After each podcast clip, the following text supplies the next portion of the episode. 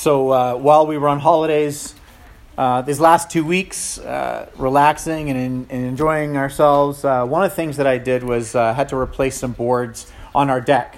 And as some of you may know, over the course of this past year and all of the things that the world has endured and the shifts and challenges and changes in global economics, the price of lumber has changed significantly. So I had to buy three boards to replace the deck, which just got at Home Depot. It cost $18,000.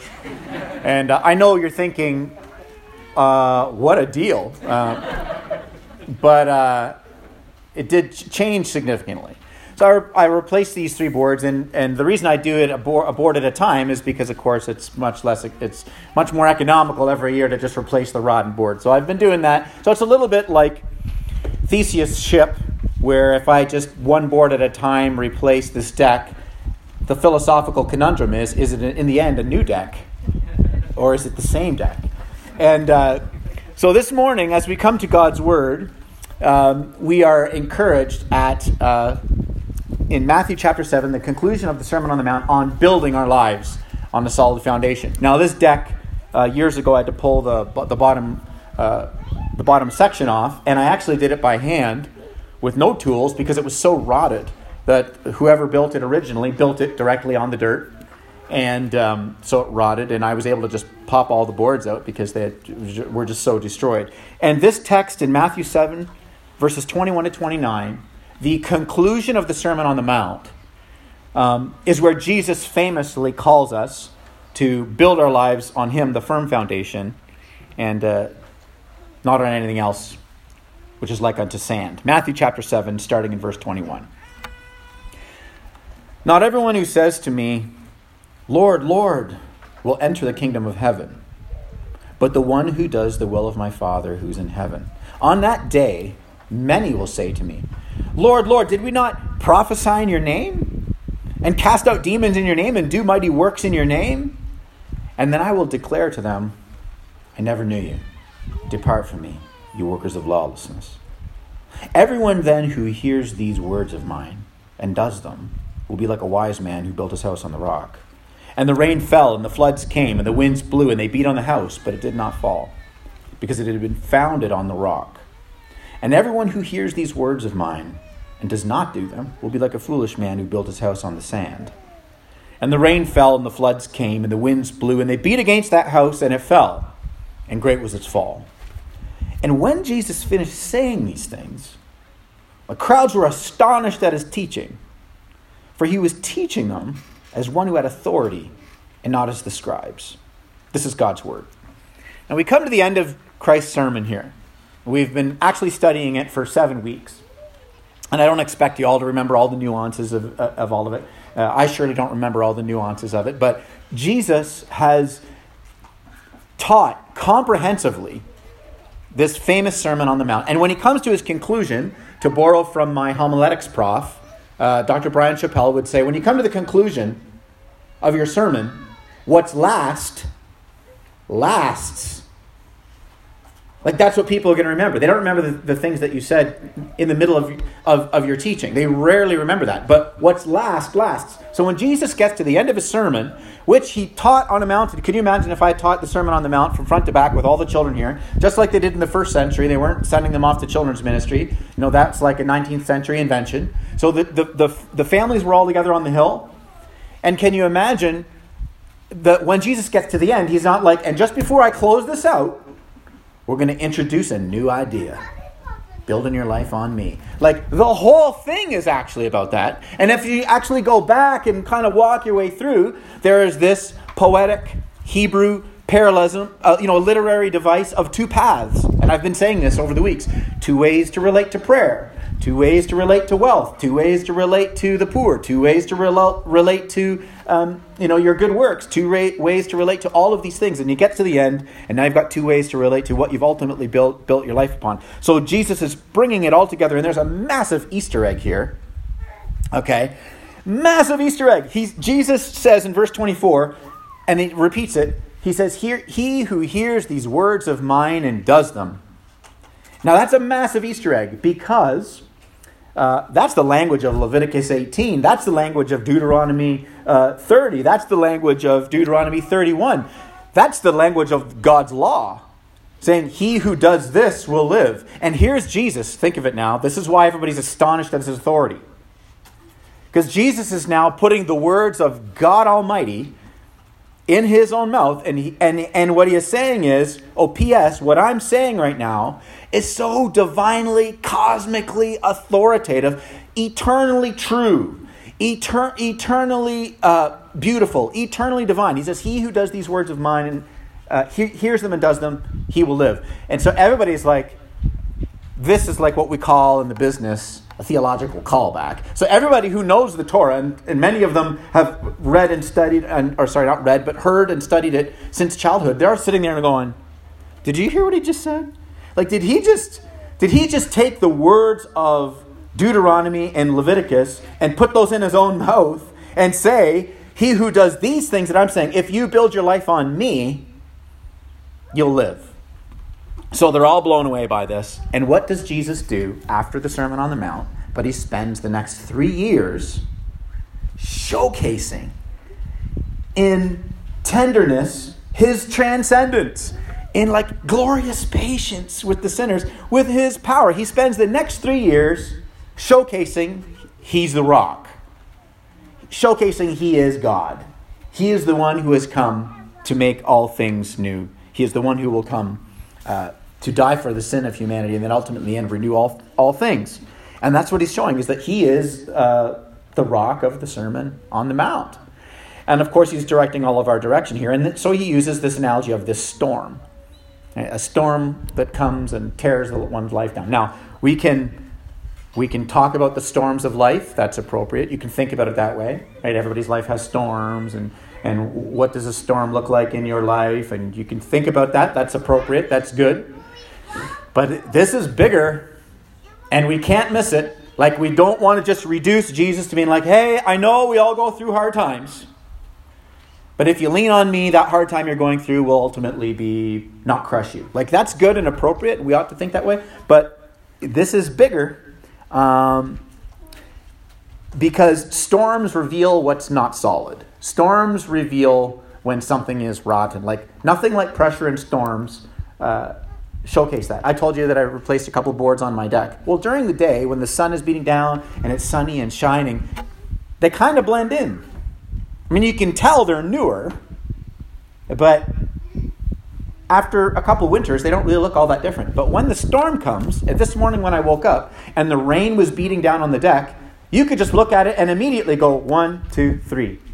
Those are renewed. The rest of this stuff has got to go. Nothing shows you need for renewal like storms. This is, Jesus is getting to the core of the desire, of the longing of the human soul. And he is really provoking us to ask the question, why is your future secure? What's the answer to that? Why is it secure? When you look at the future and it's like a fog, what do you turn to? Where do you go? What do you cling on to? What is the first thing that pops into your mind when that storm of life is happening and you are like, I just need some reprieve. I need some quiet. I need something to alleviate the anxiety, the stress, the sorrow. When you want to fall on your couch and cry, like, what's that thing where you're like, I just need this? And the answer to that question is your true king. That thing is your king. That thing is what your life is built on, even functionally in that moment. It doesn't mean that you're not saved and you don't love Jesus. It means that in that moment, something has become your functional rock. And if it isn't Jesus, the thing that we're turning to, then he calls it sand, this shifting thing that does not last. And why does Jesus push us here? Because again, it just seems like there's lots of good ways to muscle through. I mean, the entire book of Proverbs, the wisdom literature of Scripture is like, you know, you've got the rich leaning on their wealth, and they are so insulated from suffering because they can They kind of have so much wealth that it's out there. Like, you know, there's problems in the world, and boy, that's really bad. And I feel terrible for those people, but actually I'm doing okay. So Proverbs seems to be pointing to all of these different little messiahs you can be trusting in. The health and the vitality of your body. Maybe your political horse won the race and you're really excited because, you know, they're the salvation of economics and cultural, social renewal, right? Like, there's all these things we can sort of trust in. So why is Jesus provoking to say, I know those things all seem to work, but they ultimately don't work? It's because beyond just life's storms, and it is good for us to, I think, sit in reflection on that, where we turn in those moments. Like, I think that's good. But beyond life storms, Jesus is actually poking at an ultimate storm. Like, an unavoidable storm. It's in verse 22, right? It's like on that day. It's why he starts the text by saying, you know, on that day, what's the that day? Well, he kind of walks, he fleshes that out in other sermons all through his teaching. But Jesus starts out by saying, on that day. There's a lot of people saying, oh, Lord, Lord. And I'm going to say on that day, this unavoidable storm that's going to flatten everything. He goes on that day. Some are going to say, Lord, Lord. And I'm going to say, I don't know you. And so, whoa. We can't reduce the glorious cosmic level teaching of Christ, who's come not to just be another Moses, but to show that he's greater than Moses, to say, boy, you better all put all your chips on me, because this ultimate storm is coming. And it's in verse 22. He points to that, on this day that this is coming. This flash flood, you know, this is Judgment Day. The unavoidable, inevitable storm for all of us human beings is death. And Judgment Day before God after death. And we say, oh man, you know, why did you have to go there and talk about judgment? Because, I mean, I just love the modern constructs of God so much. He's kind of like this ancient hippie who's just like love and peace and forgiveness. He is all those things. Oh my goodness. He's those things more than you know. But you're like, why do we have to talk about this judgment? I just want a God who's not judgy. No, you don't. If you're here this morning and you're exploring Christian faith, or if you're listening online and you're wondering about it and you're like, why does the Bible have to talk about judging? You and I live in a world of radical, shifting, subjective judgment. The world has always been a place of radical, subjective judgment, and it will always be a world of subject. In fact, the modern construct of the God of no judgment is not a God worth worshiping. If I stood up here and just said to you, you know, there's no judgment, you know, God doesn't judge, he just winks at everything, and in the end, everything is okay, you all should just get up and walk away. Because that God is not a God of love, to be a God of no judgment. Now, think again of the world that we live in. Oh, here's an issue. And here is how you ought to think about this issue. And anybody who doesn't feel and think this way about this issue is immediately judged. We live in a culture of incredible judgment. And ironically, comically, I think, we want desperately to be a culture of no judgment.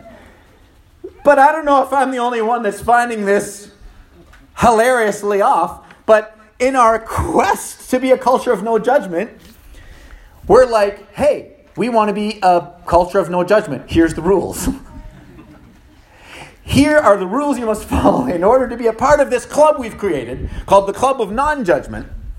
And everybody who doesn't check all the exact same boxes is a hateful bigot. So I don't know how it is that two people can look at an issue, arrive at two different conclusions of the issue, and then say, but P.S., the way that I am looking at it happens to be the correct way in my human subjective way of understanding the world. Your way is the wrong way. Therefore, I am an open-minded and wise, thoughtful person, and you're a hateful bigot. I mean, you can pick any issue, and this is the dilemma that we face in the culture today of radical judgment. So when we come to this text and Jesus says there is an unavoidable storm coming and it's judgment, friends, I have good news.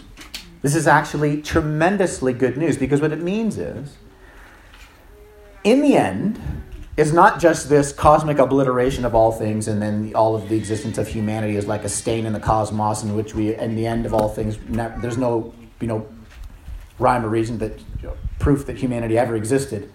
But rather, there is a renewal. There is a God who created all things, and he will restore all things, and there will be this perfect and divine judgment, whereby he will put all things right.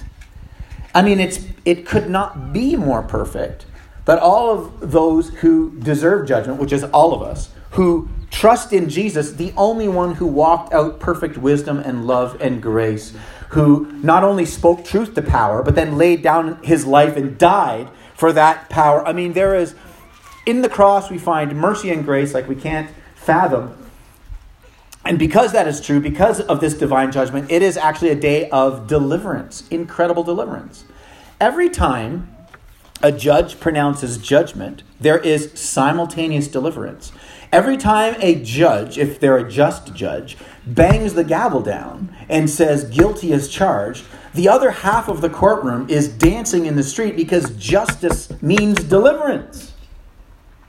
And so because our God is a God of tremendous grace and not merely a cosmic perfectionist, because if he were a cosmic perfectionist, then all of us would be damned. But he is a God of tremendous grace who came. So Jesus is teaching at the Sermon on the Mount, you've got to put all your chips on me. Where else are you going to put them? You're not actually able to live the life that God requires of love and grace and peace and love for neighbor and laying your life down for enemies. We want to do it. We fail to do it. That's who we were created to be. It's also who we fail to be. In this room, we have varying measures of, I mean, some of the boards here are more renewed than others, maybe. But there's not any one of us in here, starting with this preacher, who can get to the end of the Sermon on the Mount and go, yeah, praise God, I think I'm good. I mean, I've read the words of Jesus. I'm looking at my life and I'm thinking to myself, I don't think this judgment day thing is a problem for me. This is the wrong response. You actually, to borrow from the Puritan theologian Jonathan Edwards, you get to the end of the Sermon on the Mount and one of the responses is to say, oh Lord, deliver me from the Sermon on the Mount.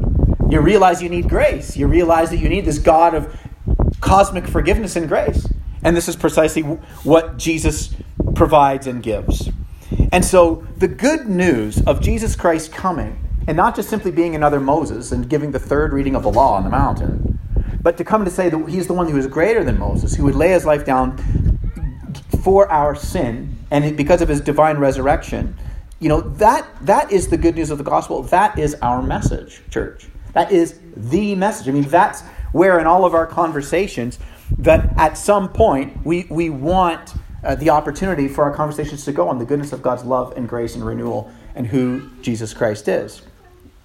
Because the message for us to the city is not to try and clean fish that aren't in the boat.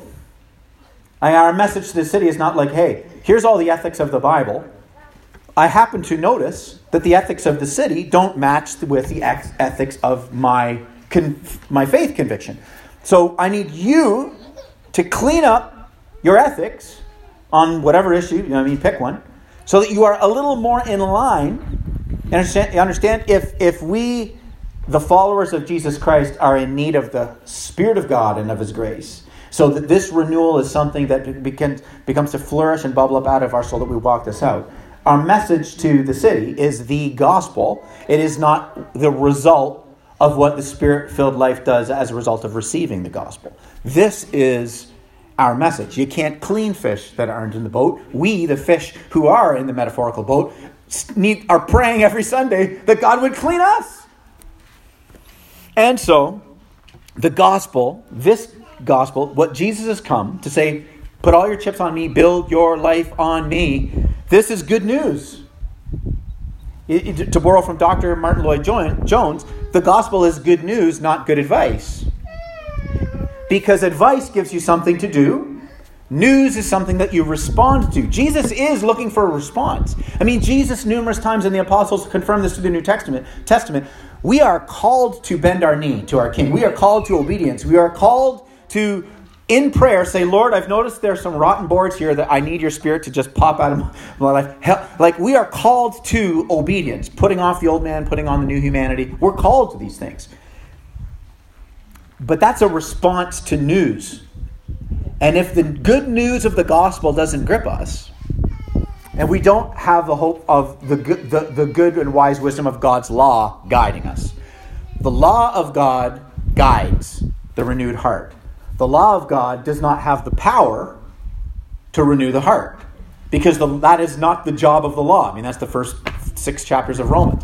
That is not the job of the law, to renew our heart. The job of the law is to show us that we need the renewed heart so that we hit our knees in humility and say, oh Lord, I need to pop some rotten boards out of here. And so this whole setting reveals that Jesus is not just showing up as a new Moses. He's actually intentionally recalling Moses, getting people to think about Moses, right? Moses' life was threatened at birth. Christ's life was threatened at birth. Moses has to flee Egypt. Christ, ironically, has to flee.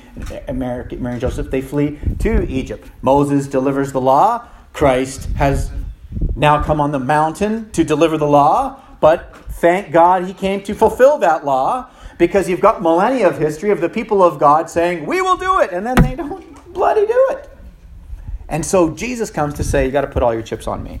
And this is the good news of the gospel. This is why Jesus concludes with this exclamation point on the sermon saying, you got to build on a rock here, because he is looking for a response for us to, build our lives on him. But it's critical to notice how he gets there, right? That's why he begins by saying, there's a lot of people who are going to say, I prophesied my name. I did all these good things. Like, I don't know about you. But this was like a low exorcism week for me. Okay? I've been on holidays, so I didn't cast out that many demons. But I'm sure that some of you picked me up while I was gone. You were like, Pastor, we got you. Oh, we know you're on holidays. We're just going to up the exorcism game while you're chilling at the beach. Okay, so Jesus, notice the heightened language Jesus is using. He's like, some of you are going to be, prophesying on my name. Like, that's not a quote of something that actually happens. Jesus is using heightened language to say, there is people, religious people, who on that day of judgment, they trusted in the wrong thing. The problem is not with what they're doing. The problem is they're trusting in their doing. So he lists good things. Do you see the problem? If you back up the train, I don't have time to get into it, but if you back up from this text, right before this, Jesus talks about false teachers and false prophets. And so now he's saying, well, here's the fruit of it. Here's the fruit of the false teaching that Jesus is referring to. What's the fruit of false teaching? It's not running off and doing bad things. That can be the fruit of false teaching, but that's not where Jesus goes. Contextually, the fruit of the false teaching is, hey, I'm good. Look at all the good stuff I'm doing. My church attendance is great. I'm doing all this good stuff. We're fine. And Jesus goes, man, the fruit of that false teaching is the Pharisees, right? I'm good. Thank God I'm not like that person over there. And so we are given this glorious picture of trusting in Jesus and not trusting in our doing. And I conclude the sermon today with this. How do we respond? I mean, how do we respond to Christ's sermon? How do we respond to the call of him saying, build your life on me? I think there are 3 responses. This is not new. I say these 3 responses to you guys all the time because, frankly, I'm one of the dullest knives in the theological drawer. And I feel like if I just keep it simple, I understand the New Testament much, much better in terms of what I'm being called to do. So these three responses are, you can have a self-righteous response to this, you can have a rebellious response to this, or you can have a repentant response. The self-righteous response to the Sermon on the Mount is, I got it. I'm doing it. I could have taken Sunday off. I mean, I don't even know why I came out into this tent to hear Paul tell me to build my life on Jesus, because thank you, I'm doing that. That's the self-righteous response. No reflection, no repentance, no looking in the mirror. Oh God, are there some rotten boards in here? The spirit needs to pop off? No, I'm good. That's the self-righteous response. But then there's the rebellious response. Hey man, I'm all about grace. Don't bog me down with conversations about judgment and calls to obedience. And I'm about grace. Dude, I'm about grace. Susan and I and the team planted this church because for the first time in our adult lives, we had heard the message of, hold on a second, you're telling me Christ is enough? Apart from my faith, you're telling me Jesus plus nothing is actually what God is after if I trust in him? We're about grace. And the result of a biblical understanding of that scandalous level of forgiving and amazing grace is, I want to live to the glory of my King. The response to the grace of Jesus is not, Don't talk to me about the instructions of Scripture. Don't talk to me about reflection. Don't talk to me about repentance. I'm all about grace, man. No, if you're not about repentance and reflection and wanting to live to the glory of your King, you're not about grace. I don't know what you're about, but you're about weird things that are nothing like what the apostles taught. That's Romans 6, by the way. If you don't believe me, you can fact check that. Like, that's just weird. A weird response to Jesus. And so, that's the rebellious response.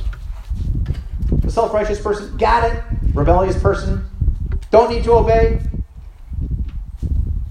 And the repentant response is, oh God, I want so much to build my life on this rock. I mean, I want so much to be unshakable that when the world seems to be melting, that yes, of course, I'm a human being and I'm going to have a sort of a response to that, but I will not be swept away in the current of worry and anxiety and of everybody else, because my life is truly founded on you. That even through my tears, even through my anxious moments, that I would clamor to you. Like, that's what I want, God. The repentant response is not, I don't need this, or I'm already doing this. The repentant response is, renew me, O God, that I would image this. Renew me, O God, that I would actually reflect this. In some ways I do, praise you for that. In some ways I don't. Oh God, pop those rotten boards off. This is the response, the repentant response. Confessing that we are not meeting the requirements of Christ's sermon, it actually makes us like the people right at the beginning of the sermon. Blessed are the poor, for theirs is the kingdom of heaven. And Jesus bookends that. And so, may you rest in the loving acceptance of God. May your heart and your mind be at peace as you build your life on Jesus the rock. May God's grace strengthen you, church, in every storm, mindful that you are already in his hands and you have already been saved from the finality of death, judgment, because you have been saved from that ultimate storm. United to Christ and full of his Spirit, he will begin the good work that he's begun in you. Let's pray.